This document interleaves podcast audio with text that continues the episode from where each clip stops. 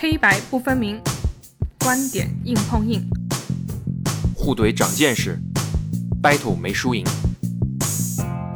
一掰就上头。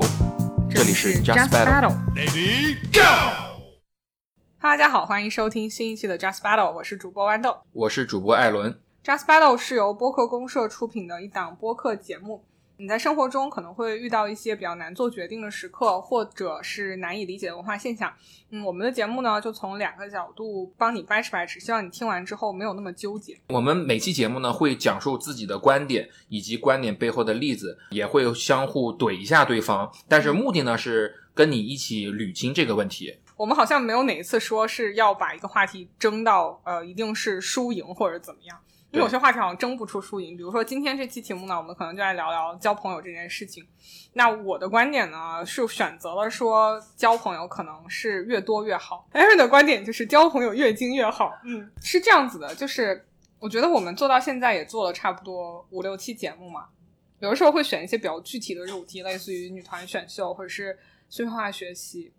然后有一些时候会选一些就特别抽象的话题，比如说我们第一期节目就挑了三十岁是应该优先稳定工作，还是优先追求梦想这种话题。然后录那一期的时候呢，我们两个人的想法是，我要觉得先稳定工作，你觉得要追求梦想，然后现在是你在这里拼命的稳定工作。对，因为形势所迫。错，这一期的话题的话，我们选的是就是谈一下友谊这件事情嘛，交朋友的话是越多越好，还是越精越好？这也是你选。我觉得这个话题可以聊一聊，但是我就很好奇，你最初的时候是怎么想到这个话题？就是从我个人来讲，我不是一个很会打理自己朋友圈的人。这个表现方式就是，小学、初中大家毕业时候写同学簿，我可能因为太酷，所以我就不去写。然后啊，真的吗？我以为你会写个一帆风顺，然后 你知道就是那种花体字。就没有。然后开始有电子的校内网、人人网，我也没注册。你没有注册校内网，对，哇，这和你那期微博也不用的人设真的是完全。如果我想去找我的小学同学、我初中同学的话，我不知道怎么去找，甚至他们可能也把我忘了吧。但就是，呃，问题是我也不在乎，所以我就在想，我个人的这种交朋友的观念和方式，是不是更适合现在生活的节奏？我特别好奇豌豆是怎么想的，所以我邀请他跟我聊这话题，因为我能够关注到豌豆他在交朋友方面，其实呃跟我是不一样的。啊，这个留着他自己说吧，但至少我自己是刚才我说的那个情况。你觉得我是会主动去认识陌生人的那种人？当时拿到你这话题的时候，我是有点懵，就是我觉得，哎，交朋友。然后我觉得听我们电台听到现在的话，可能就是大家应该也知道，我们两个人是在另外国家，在加拿大生活嘛。你换到一个陌生的国度生活，就相当于你身边的朋友圈儿其实会发生一个比较大的变化。虽然我们来加拿大也有五六年的时间了。但是这个朋友圈的，我觉得整个过渡其实还没有完全的完成。今年二零二零年一个很重要的主题就是疫情嘛，我觉得这是不可避免。然后疫情来袭的话，就是会造成一件很重要的事情是，因为疫情是一个灾难嘛。那在灾难之下的话，我觉得人的爱和恨都会被放大。就你会见到很多很善良的事情，但你有可能也会见到一些比较恶意的事情发生。然后对于疫情这些发生的事情，一定是会有一个观点和态度的。嗯甚至细微到说，疫情期间你做防护，你要防护到一个怎样的地步，嗯你肯定也会有不同的观点。然后在这个疫情发生的期间，这世界上又发生很多别的事情，就是甚至大到说，你觉得这些事情跟疫情是并驾齐驱的。那这个时候肯定就会，你对于这些事情，你又会有一个好恶的观点。然后我们疫情期间就在家又没有事儿，你跟人联系只有一个方法，就是发消息，互相聊天。嗯，可能以前你也聊的不会这么频繁，因为你会见面嘛。那现在你只能发微信聊天，你就可能屁大的事你也发给对方去讲一下，说哦，我今天蒸了一个包子，你看我蒸的包子很熟，然后哎，今天世界上发生这么大的事，怎么怎么怎么着，然后然后互相吐槽。然后在这个时候过程中，你就会发现啊，原来你跟你很熟悉的朋友，知人知面不知心啊。就是你们两个人的观点其实可能是非常不一样的，你就会发现，哎，原来我们三观这么不一样嘛。嗯然后疫情期间就互相 拖黑了一批人，然后等到那些大的事情发生的时候，又互相拖黑一批人。然后最后疫情期间，你本来也没有几个人好聊天，然后就你发现手机里也不剩几个朋友了。就在异国他乡生活和在疫情期间爱和恨被放大这件事情，让我会觉得，就我们也三十岁了嘛。然后本来按理来讲应该算是一个成熟的大人，交朋友这件事情应该不用太纠结。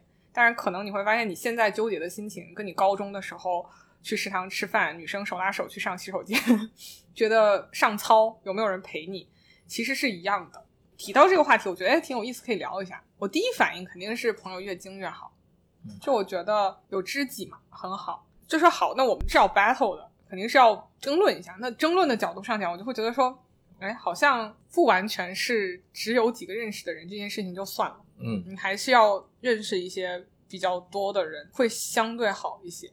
然后我自己在疫情之前会觉得我是一个很宅的人，然后疫情之后发现我根本就是啊，每天在家里挠头、抠脚，脚都抠得很干净了，但还是觉得很无聊。然后就会希望说，好像这个时候认识更多的人，会有更多人去聊天。所以我说，我可以尝试着从越多越好这个角度去 battle 一下，看一下你今天能不能说服我。我应该是 说服不了你，因为我我觉得可能每个人对于朋友的这个嗯定义，可能跟自己的性格有关。现在来讲，比较适合我的，在一些基本的价值观上面是能够聊到一起去的。你刚刚说到，我其实特别同意的一点是在疫情期间，因为我们不能见面做一些更有趣的事情，所以我们在我们的微信里面就只能够聊一些就是有的没的观点上的一些吐槽，对，所以冲撞就不可避免。我们经常会说，如果你也同意什么什么，那我们就是朋友。那现在就是说，如果你同意什么，我们就拉黑。就可能是这种情况下，让我觉得我的精力没有办法去兼顾到那么多的跟我观点不一样的人，所以我选择跟自己聊得来的、嗯观点相似的、三观一致的人去交朋友。正式开始掰之前，我就肯定要大概说一下，你这样想的话，那在你的定义中，你觉得熟悉到一个怎样的程度，或者你们会一起做一些怎样的事情，然后才算得上是？就比如说同事，你每天都见面，你跟很多同事每天在一起的时间，可能比你跟你爸妈在一起的时间还要长，但是你肯定不会觉得他是朋友吧？对啊，那再往下进到一步说，好，同事下班之后，你们可能会私下一起吃饭，这是不是在你的定义中就算朋友呢？还是说你得再往下？我有一个粗浅的定义，我不知道这个定义算是严格还是松散。我觉得朋友就是你可以毫无目的性的在一起做事情的人，打发时间。嗯，你也不是说跟他一定要去做成一件什么事情，也不是一定要去，达到一个目的。没错。但是你就是可以在一起消磨时间。那我跟你就不算朋友啊，我们现在在做这期节目，其实因为我们两期吗？没有，因为我们两个人见面最初的时候，你认识我是因为我们都有做电台这个爱好嘛没。错，然后我们见面的话，也不是说好我们就是出来聊电台这件事，而是说我们都出席别的活动，然后顺便见了一下。然后你稍微想一下，就会发现我们之后的每一次见面都是因为电台的事情。我们两个人好像就是玩过一次剧本杀吧，跟一堆人一起。嗯，但是剧本杀完了之后，我们俩去吃饭，又聊了两个小时电台的事情，所以我们就不算朋友啊，就我们就属于功能性的熟人。工作伙伴。所以我觉得我这个定义是有点苛刻嘛。在我看来，就是你可以完全不带任何目的，你也不觉得是浪费时间的。哦，那你刚才把吃了我们家的冰淇淋吐出来，好生气。我是觉得我刚才讲的同事、熟人，你会跟他一起吃饭这件事情，在我眼里肯定是不算就是朋友的。你平常工作中午饭你也会跟同事一起吃嘛？嗯，然后会有一些熟人，就是同学，或者是因为就像你刚才说参加某一个活动认识的人，这也很难称得上是朋友。在我的眼里的话，如果你得是一个朋友的话，就是你在我眼里有两个标准。第一个标准就是你刚才说的，你会只是出于消磨时间的缘故叫他出来。就比如说今天没有事儿，我发现一个好吃的东西一起去吃，或者是啊、呃一起去看个电影，一起去打个球。对，这第一。第二就是有什么事情我需要帮忙的时候，我可以找这个人，而不用觉得有愧疚感。嗯就比如说我疫情期间很无聊，我需要聊天，我需要找人打发时间，这也是我需要的一个忙。嗯那我可能拿起手机的时候，我看到同事，我就不会去找他，嗯我会觉得说我跟我同事讲我蒸了一个包子，我是不是有病？但是我会看到一个名字说，哎，我可以跟他讲说，我今天蒸了个包子，不是特别的成功，你要不要分一半去吃？那这个人在我眼里应该就算是朋友了。嗯但是再往下一个阶段，可能就是所谓的好朋友嘛。在我这里的定义也非常简单，就是我不洗头就可以见的人，嗯不洗头之约。当然，那就是介于不洗头和这个朋友之间还有一层就是化妆。如果这个人我要化妆才会去见他，那可能关系还没有那么好。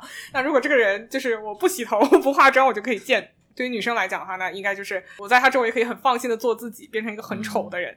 这个人应该就是结婚的时候我得包一个大红包的人，这就是好朋友，这是我的定义。所以你看，我见你洗了头的，就我们不是好朋友，我们只是功能性的熟人。录什么节目？没有没有没有，嗯，同意我的定义吗？我同意啊。能达到你这两个标准的人是多呢还是少呢？然后我在这个基础上，我可能没有事儿会叫一个人出来消磨时间，然后在有一些需要忙需要帮的时候，可以毫无愧疚感的去找他。基于这个基础上的话，我会觉得说，就朋友这件事情的话，还是不要太局限于，因为也不能总麻烦一个人嘛。就是不要局限于某几个人，然后尤其基于我们现在在。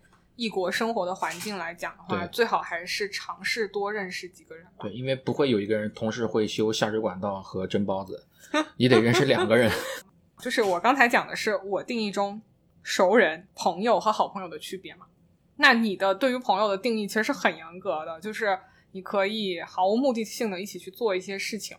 那根据你这个对于朋友的定义，你觉得就是你？认识人里有多少是你的朋友？还是说你听完我的之后，你觉得你也需要就是改进一下？呃，一定要改进，因为我觉得我最开始那个比较窄的定义是适合我这儿好朋友的定义，知己啊。对，那其实我在这儿我的朋友的定义可以有一起做一件事情，有目的，两个人或者三个人一起去完成一项任务。并且啊，这个任务是跟他本职工作没有关系的。你可以是一个参加一个运动队，你也可以是录一个电台，我觉得都算，甚至是或者哪怕跟本职工作有关系，但不涉及功利性。对，只是因为兴趣爱好，愿意跟对方去做一件事情，也可能是你去剧本杀一下。我觉得你刚刚说一起剧本杀一下，就是默默的把我赶紧归入你朋友的那个范围内。因为我们共同做过的事情，好像是一只手能数得过来。就电台，基本上 吃饭说单口。哦，说单口，对对对，对啊，对，所以其实算了，因为我们两个人都有一起去上过单口喜剧的开放麦，所以我们两个人还是算朋友的。我平时有什么事情会麻烦你，我不是那么客气的，只是我目前为止好像还没有那么多要麻烦你的事情。对，因为你也知道我很忙，我帮不了你。对，现在 Aaron 在做在线教育相关的事情，所以就是 因为当前的特殊情况，他现在忙的不行，然后我变成了比较闲的，所以我也不怎么会去就是麻烦你啊或者怎样。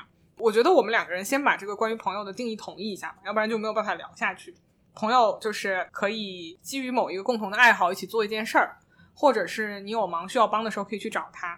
那么挚友呢，就是在我这儿就是你可以不洗头见的人，在他那儿就是可以随便迟到的人。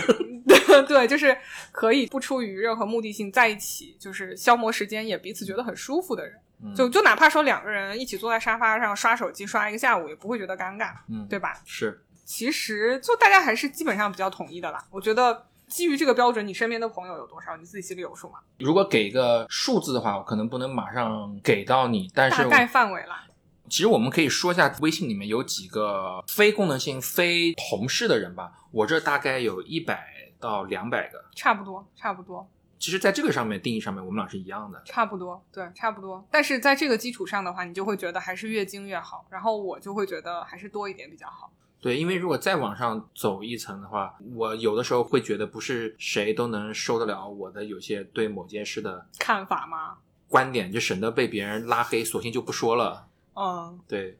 说我自己拿到这个话题，乍一看是觉得交朋友当然是就是比较精会比较好，因为你人生可能你不需要认识那么多的人，然后你有几个知己就够了。但是我再往下细想的时候，我就会觉得，有的时候我也很难完全说服我自己这一点。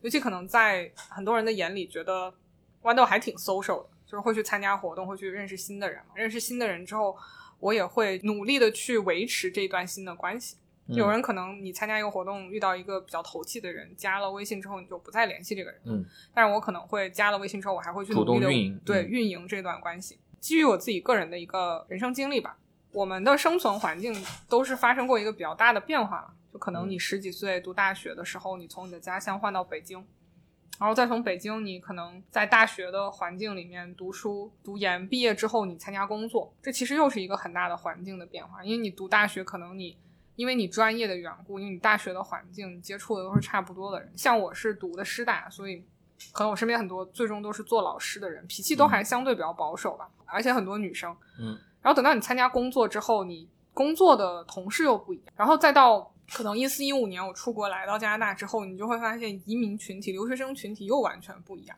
然后在这个过程中，因为你生活的城市一直在改变，生活的环境一直在改变，所以你就会发现你身边的朋友几乎是不得不改变。自己仔细想一下，你读大学时候跟你关系最好的那几个人，跟你工作以后关系最好那几个人，是不是发生了变化？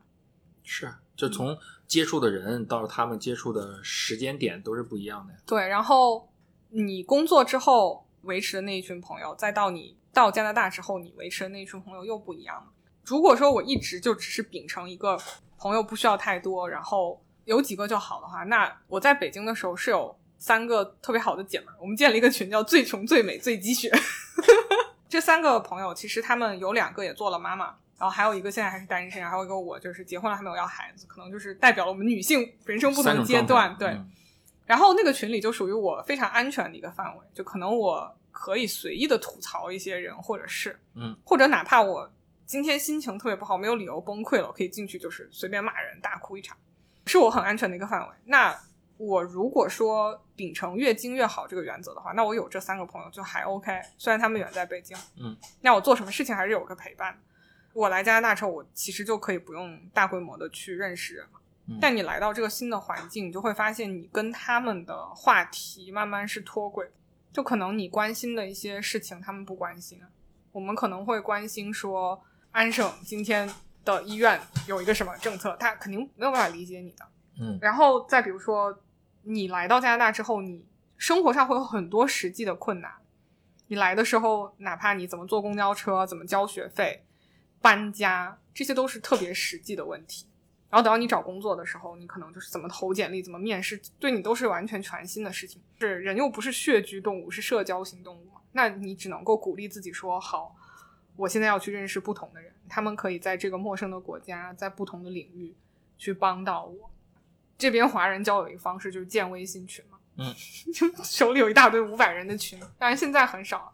可能这是一个二手房屋租赁群，那是一个二手家具买卖群，然后可能中秋节的时候哪一个人比较热心说，现在过中秋大家都没有事儿来我家吃饭吧，然后一去去了好多人，五六十人，见了这么多人，然后你聊天，然后你可能会遇到一两个就是比较你觉得啊 OK 还能聊得来的人，包括我们认识其实是因为一个求职活动嘛。嗯那你要是秉承交朋友越近越好，那可能你就不去了呀。反正我已经有平时认识人，但我觉得说那就去一下吧，看一下求职的这种活动是什么样子的。然后去了之后，可能就是有可能你一百个人的活动，你一个人都没有觉得聊得来。但是当天我去了，然后你在那个活动现场，然后我们之前也聊过电台的事情，那可能那次就我们见面，就算是我们聊电台，然后认识一下，然后这样的话，你手机里就会有在新的环境会有认识新的人，在这些新的人里面，你可能会诞生你新的挚友，然后这些其他的朋友不一定是你可以很安全的发泄你情绪的人，但是起码是你就是有忙需要帮的时候，你可以比较没有顾忌的去找他们。那同样的道理，当他们有忙需要帮的时候，也可以比较没有顾忌的来找我。就是我觉得麻烦别人或者别人来麻烦我都没关系。因为你谈到交朋友的过程，我反思一下，其实我也不是不交朋友，但是我觉得今天咱们这个话题，它其实在谈的是你交朋友目的是什么？因为如果是越多越好的话，你是在不同的渠道，因为有遇到了不同的困难，你根据功能性去认识新的朋友。那可能在我的这个角度，越精越好，是说我认识更多的朋友，是为了说能在这里面找到跟我聊的比较来的。就跟最开始我认识他们那个目的性是可能偏离开来的，但是那我问你，就是你会因为说我想要认识更多的人，去加这种群，去参加这种活动？呃，会去啊，好，对好，你继续。确实也加过一些可能跟这个我所在的城市生活相关的群。那去了之后，大家经常会在微信群里面会有一样大，就是有人会来主动加你。对然后跟你会就是很热情的开场，但是结尾有可能是要向你卖一样东西，有可能是 有一个忙需要你帮。那在我这看来，我不是不能帮这个忙，也这个东西有我也需要。如果是从一个更自然的，没有那么功利性，我会比较更自然的去跟他变成朋友。这个就可能是我跟你在这个上面的一个不一样。我不会完全不理一些新的朋友，但是我觉得从一个朋友到好朋友的这个过程，不是用走量去找到那个人的，而是说你得去想想自己是什么性格，哪些人是真的适合你，得做点取舍。我跟豌豆认识还能维持这么久，也没有很久吧，一年到了吗？是因为我觉得他做电台的人都有一个共性，就是话痨，呃不，就是除了除了话痨以外，也并不是很善于表达，只是想表达。就是我们都会对某些话题会往下去思考，这也是我们为什么要做这期节目的原因，就是在这一点上我们是完全有共鸣。所以就是因为这样的话，我才会觉得哦，我没有必要去大规模的去交朋友，但是如果我带着自己个人的一个偏好去找到这个人的话，就足够了。这就是我觉得跟你不一样的地方。我觉得是我跟很多人不一样的地方，就是我可能待了一段时间，或者是在某一个地方待了一段时间之后，我就想要做一些事情，然后我就会觉得有一点无聊，因为你做某些事情，不管是吃饭也好，打球也好，总不能翻来覆去找那些人，你就会觉得周末到了，我我又找朋友 A、B、C 做同一件事情。然后我就会觉得说，我需要主动走出去，稍微拓展一下自己的社交圈。就是有的人就不会去，就会觉得说，那我就和 A、B、C 在一块儿就行了。所以我就想问你说，这个你是完全 OK 的，就是周末复周末和 A、B、C 相同的人，你 OK 的？我吃一个菜的那三个月不换，真的？吗？所以我可能也就是在豌豆自己电台，我也只是一个客座嘉宾，他不停的在换。嗯，OK，我说回来他这个问题，那我是完全可以做到，如果做一件事情，小到打羽毛球，大到聊一个天，如果跟他，哦，你觉得羽毛球是小聊天是大是吗？是啊，哦，好的，因为羽毛球不涉及观点碰撞啊，哦嗯，对，观点碰撞很容易擦枪走火，所以嗯如果能跟一个人聊得来，能跟一个人在运动上面能够很合拍，我就会固定下来。那如果对方愿意换，那我也没办法。但是至少我是会一直保持这个状态。那我问一下，就是我刚刚其实讲了我来多伦多之后慢慢认识朋友的方法，我会同学、同事，这是两大群体，然后有一些群该加的我会加，然后包括因为我就是自己有一些人说好我今天吃饭，我会叫六七个其他的人，你来不来？我还是会去，然后我是这样慢慢认识新朋友。那你来多伦多之后，你认识新朋友，然后慢慢过滤到你所认为的好朋友的方法，你是怎么过滤过来的呢？就会有那种，比如说圣诞节，比如说春节，会有那种在某个家里面会来很多人，嗯，搞派对，那就去。去的话，一半我认识，一半我不认识。然后通过玩游戏认识了呗，都是被动型的，就是参加了一个 人的派对，认识了新的人。嗯，但是如果这个新的人后续的我会不会跟他主动去联系，那不一定，就看有没有共同的话题或者事情去做了。反正你也不会主动组织这种 party 什么的，就永远都是被动的等别人叫。我是比较被动的，我其实也从来不主动组织这种 party，只是说一般别人叫的话，我不太会拒绝。对对对，嗯就是你如果一直只有 A B C A B C 这几个朋友的话，嗯还有一个比较现实的问题就是，就算你的生存环境不变，你的朋友也一直都在变化，他们也会变化，他们会离开，对他们换不一样的工作，他们会结婚，会有小孩儿。伴随结婚生小孩这种比较大的人生事件，他们的三观会发生变化。我自己就是离开了我朋友的那些人嘛，就可能他们会觉得我以前在北京的时候，就是会是把他们团结到一起。我离开北京之后，他们就开始逐渐的，就是脱离单身，然后 结婚。我就感觉我是他们单身的理由。因为就是你朋友也会发生变化呀。就是一开始的时候，如果是觉得他们是你的挚友，让你觉得越精越好，但其实他们会发生变化，然后慢慢会离开你嘛。我的话其实还是会有点失落。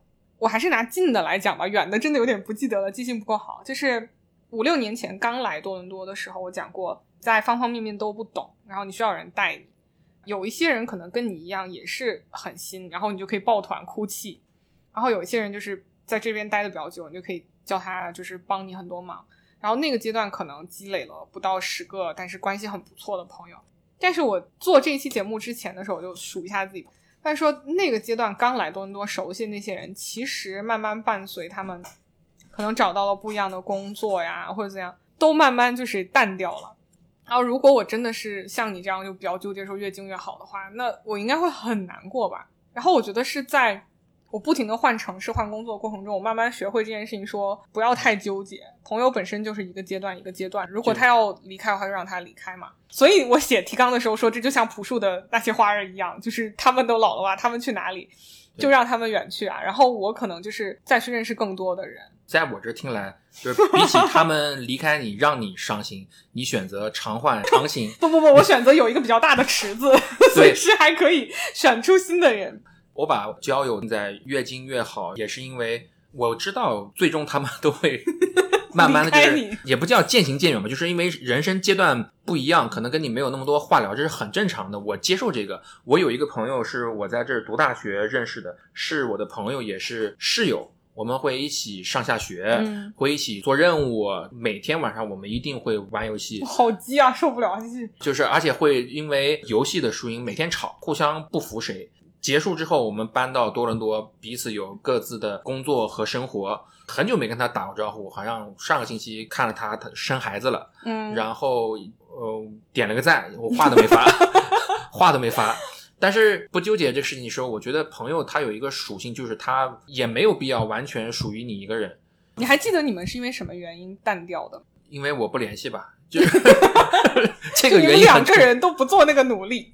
对，可能我们都是属于很被动的。在我这儿，朋友的话，我只需要对方是真就可以了。我我以前可能不是这样子，因为我平时大大咧咧，其实心事还挺重的，然后会很在意一些事情嘛。大学我说我读的师范，然后这么讲可能有点就是，我是觉得女生友谊其实还蛮情绪化的。嗯，有的时候你两个人关系特别好，就会好的特别厉害。然后做什么事情都要一起啊，上课要帮你占座，食堂要一起打饭，买衣服逛街要一起去，然后女生也会买情侣装。你有的时候你都不知道因为什么事情两个人关系就断掉。嗯，有可能是他有了一个你觉得更好的关系的朋友，他不怎么找你。有人就会觉得说，那就三个人一起玩了，那可能三个人一起玩一段时间你，觉得有点麻烦。然后可能你的兴趣爱好转变，你又换下一个朋友。等到我工作之后，其实也是，就是会有很好的同事，就什么事情都一起。然后甚至暑假、寒假旅游的时候，什么事情也是一起。但是你不知道因为什么事情，好像女生很容易这样就就就关系就淡掉了。然后我以前会很纠结，我以前就会觉得，哎，发生了什么事情？你说这个淡掉是只是说仅仅不联系，还是说就会变得不好？就几乎不联系，然后因为不联系就不好。哎，你知道，就是你稍微长大一点，你才会明白“君子之交淡如水”这件事情其实是有道理。是，就如果你两个人关系一直都相对淡淡的，除了你的伴侣成天在一起，两个人本身就是出于法律原因、感情原因啊在一起。你如果是朋友，两个人如胶似漆，然后什么事情都在一起。好像过一段时间你是不知道是因为腻掉了还是怎样，你也不知道，你就慢慢你就会觉得啊就不联系，然后不联系的话，因为你们曾经关系那么好，然后你不联系之后，你就会觉得好像坏掉了，然后你就干脆就不再联系了，否则就想起曾经亲密时光就很尴尬，所以之后才会觉得君子之交淡如水是有它的原因的。嗯嗯，就是处的淡一点，但处的久一点。你那种情况在我这儿是不可能发生的，就是我的一个好朋友，他做什么事情他都今天叫这个，明天叫那个，下一周又叫另外一个，我是无所谓啊，就是。你做什么事情的话，不是什么都要叫上我，大家擅长的事情都不一样嘛，好吧？就就可能我这个朋友他就跟我一样很好吃，然后另外一个朋友跟我一样都追星，我们都热爱丁禹兮，我们都热爱五月天，然后我们就一起聊追星。然后可能跟你的话就是做电台或者做单口，不可能主要是一个人跟我所有的事情都完全契合的呀。对，我的意思也不是说所有事情我都会希望对方叫我。因为说的是这个星期我可能跟这个人打羽毛球，下星期我叫别人打羽毛球，那我会觉得我羽毛球配不上你吗？我我可能会 可能是你站的还不够高吗？对，你的羽毛球还不够高吗？我扣球还不够狠吗？可能是这个角度，因为我完全明白，我不需要在任何事情上都跟你能够有互动，但是在某些方面，我觉得哎还挺合拍的，那怎么就？你不找我了，就就会这样。就是我经历了大学的时候，可能有这种特别好的朋友，然后工作之后又有这种特别好的朋友，然后等到就是我说过北京的那三个姐们儿，我们还没有到感情破裂的地步，然后就是我来到了这边新的城市，然后这边的话，你知道华人群体很小，就那么多人，嗯，转来转去，你好像就都会认识，然后你会大规模集中性的突然之间认识好几百号人，然后从里面可能跟你筛出关系好的人，但是哪怕是这样的话。你又会不停的变，然后这种变对于我这种心事比较重的人来讲，曾经就是很大的打击。就我会觉得怎么就不行了呢？发生了什么？然后还是会心里觉得惋惜。后来我养了多肉植物，就是养植物的过程中，你养的那些多肉，哪怕是比较坚韧，它也会死。然后有一些黑浮掉了，有一些化水了，有一些冬天就是不通风。然后后来我就养植物的过程中，觉得好像感悟了。没有，就是一波一波嘛。那那那要死了就死了，那要是走了就走了嘛。参透了生命的对对对，相对好一点。但是我又是一个就是比较怕说，好，我做什么事情就很无聊，没有人陪我，我要一个忙要帮要搬家都没有人来帮我搬家，好凄惨。所以我就会竭力的逼自己去认识一些比较大规模的新的团体。然后再尝试着从里面过渡出，你只有这样才行嘛，你不能永远都待在一个舒适区里啊。现在突然想到，其实我自己很多事情都可以自己办，因为你提到搬家这件事情，我刚到多伦多，我从上班到把家里面的所有的家居都布置好，整整一个月都是我自己一个人全搞定。我为什么会选择越近越好？因为我个人的性格是比较性情中人，特别容易跟别人走心。没有发现，对，因为我得判断这个人他能不能够感受到，或能不能够对得起你的真心。就是你很快就能够感受到这一点吗？有的时候，你如果是一个很容易走心的人，你上去跟别人说了一段走心的话，对方看你那个眼神就跟看怪物一样的，你就觉得啊，怎么自己这么……所以，就我为了避免这种情况，我起码得觉得哦，对方够跟我聊得起来的。我才会跟他很走心的去说这一些话题和事。是你刚才讲这么多，说好你喜欢越精越好，是因为你觉得很容易交出真心，那你宁可就是跟同样跟你交付真心的人来往，然后你为此你就宁可说好多功能性要帮忙的事情，你宁可自己咬着牙就去把它给做了，搬家买车这些事你自己咬牙给做了。那你会不会觉得就是你这样就是太停留在自己心灵的舒适区里面，不愿意出来，然后这样你就减少了很多人生的可能性啊？首先，我不觉得刚才你说的什么搬家、买车、布置家具是我咬牙做出来的啊，这个我一点都不觉得，因为我我当时觉得效率还挺高的，就是我觉得没有什么问题，默默在脑海里回顾了自己这一生，觉得好像没有什么事情要找人帮忙，肯定是需要的。而且我其实比起找人帮忙，我觉得如果我周围的朋友愿意让我来帮他们忙，我很开心的。嗯，就会觉得我也能够就。哎，怎么这这期我怎么我怎么给自己人设定成这样？我怎么走到这样？对，就是你不会觉得你自己太停留在舒适区，从而失去了很多的可能嘛？就哪怕说从功利心角来讲，你找工作的时候，如果你认识很多人，那你可能很容易就会帮人 refer 到一个工作。是是的。从相对文艺一点的角度上来讲，你喜欢摄影，你喜欢画画，你很快就会认识很多高手来指导你啊。因为我知道自己不是那样的人，所以如果我。硬去做那些比较 social 的工作的话，对方肯定会觉得不自在。就我没有办法很有技巧的去做到，不让对方觉得不舒服。对，因为我问你这个问题，就是我也不是要逼你走心了，也不是说我就是一个这样的人，我其实也还是做不到那样如鱼得水。因为我有见过这样子的人，就是在找工作的过程中，他去做这种人脉的拓展，或者是在日常生活中，他发掘一个爱好，组织一个事情。他把这个事情视为是一种乐趣，他很如鱼得水。我有见过这样的人，但是如果你有认识更多人，这的确给你人生带来更多可能性啊。就比如说找工作的时候，你可能认识很多的朋友，你 LinkedIn 上有五百个联系人，跟你 LinkedIn 上只有一百个联系人，甚至于你 LinkedIn 都没有，你只有微信上两百个人，你发个朋友圈找工作吗？肯定不行吧。然后你日常生活中，就像你说的，我们两个人都喜欢单口喜剧。可能就是你不害怕去认识新的人，认识越多的人，那你可能有认识单口喜剧的那些做的电台，你因为喜欢他们，你就去加他们的粉丝群，然后加你喜欢的演员的微信。你如果说被拒绝了，那就被拒绝。但是只要你追的心足够的小众，你就一定可以追到他，你就有可能说好，我没有被拒绝，他加微信，那可能你就是大胆的问他说，我可不可以请教你这些事情。那你可能就得到了一个支点，那也有可能说你认识的朋友很多，你的朋友认识他，这都是给你的人生带来了很多的捷径啊。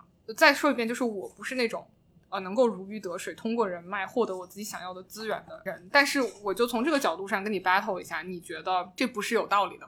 对，但就是说通过跟认识更多的朋友，会给你带来从功能性角度来讲有很多好处。自量了一下，以我的能力，可能会给我关上很多门，就是说也许。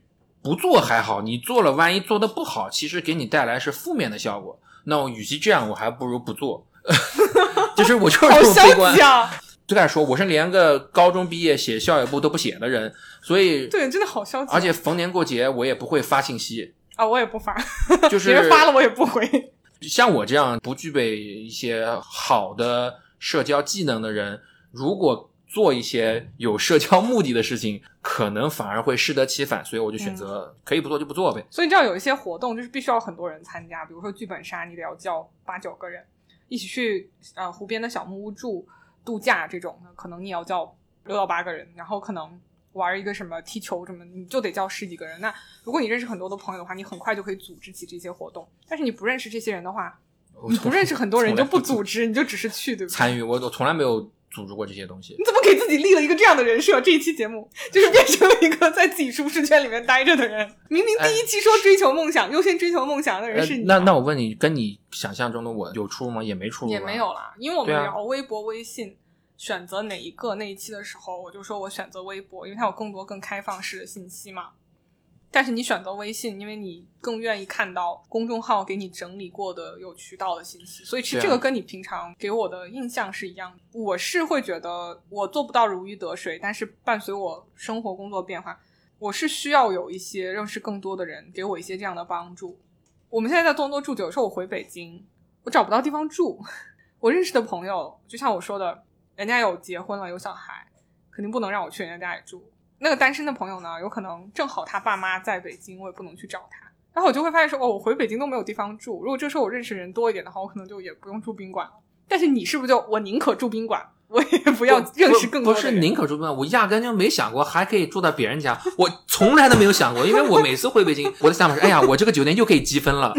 我第一次听到，就是你去个地方，你会先想，哎，我认识个朋友就不用住酒店了。这住酒店当然很自在啦。可是，比如说我回北京，我一待待两周，那这个消耗真的还蛮大的。我们又不是那种，就是随手一挥，可能就就是住一个很好的地方那种人。嗯那我可能就会觉得住朋友家就是费用上可以省很多，那我也可以把这个费用省下来给我朋友买一个比较好的礼物，他也很开心啊。然后我住朋友家的话，我们也可以就是很开心，两个人可以经常一起做一些事情。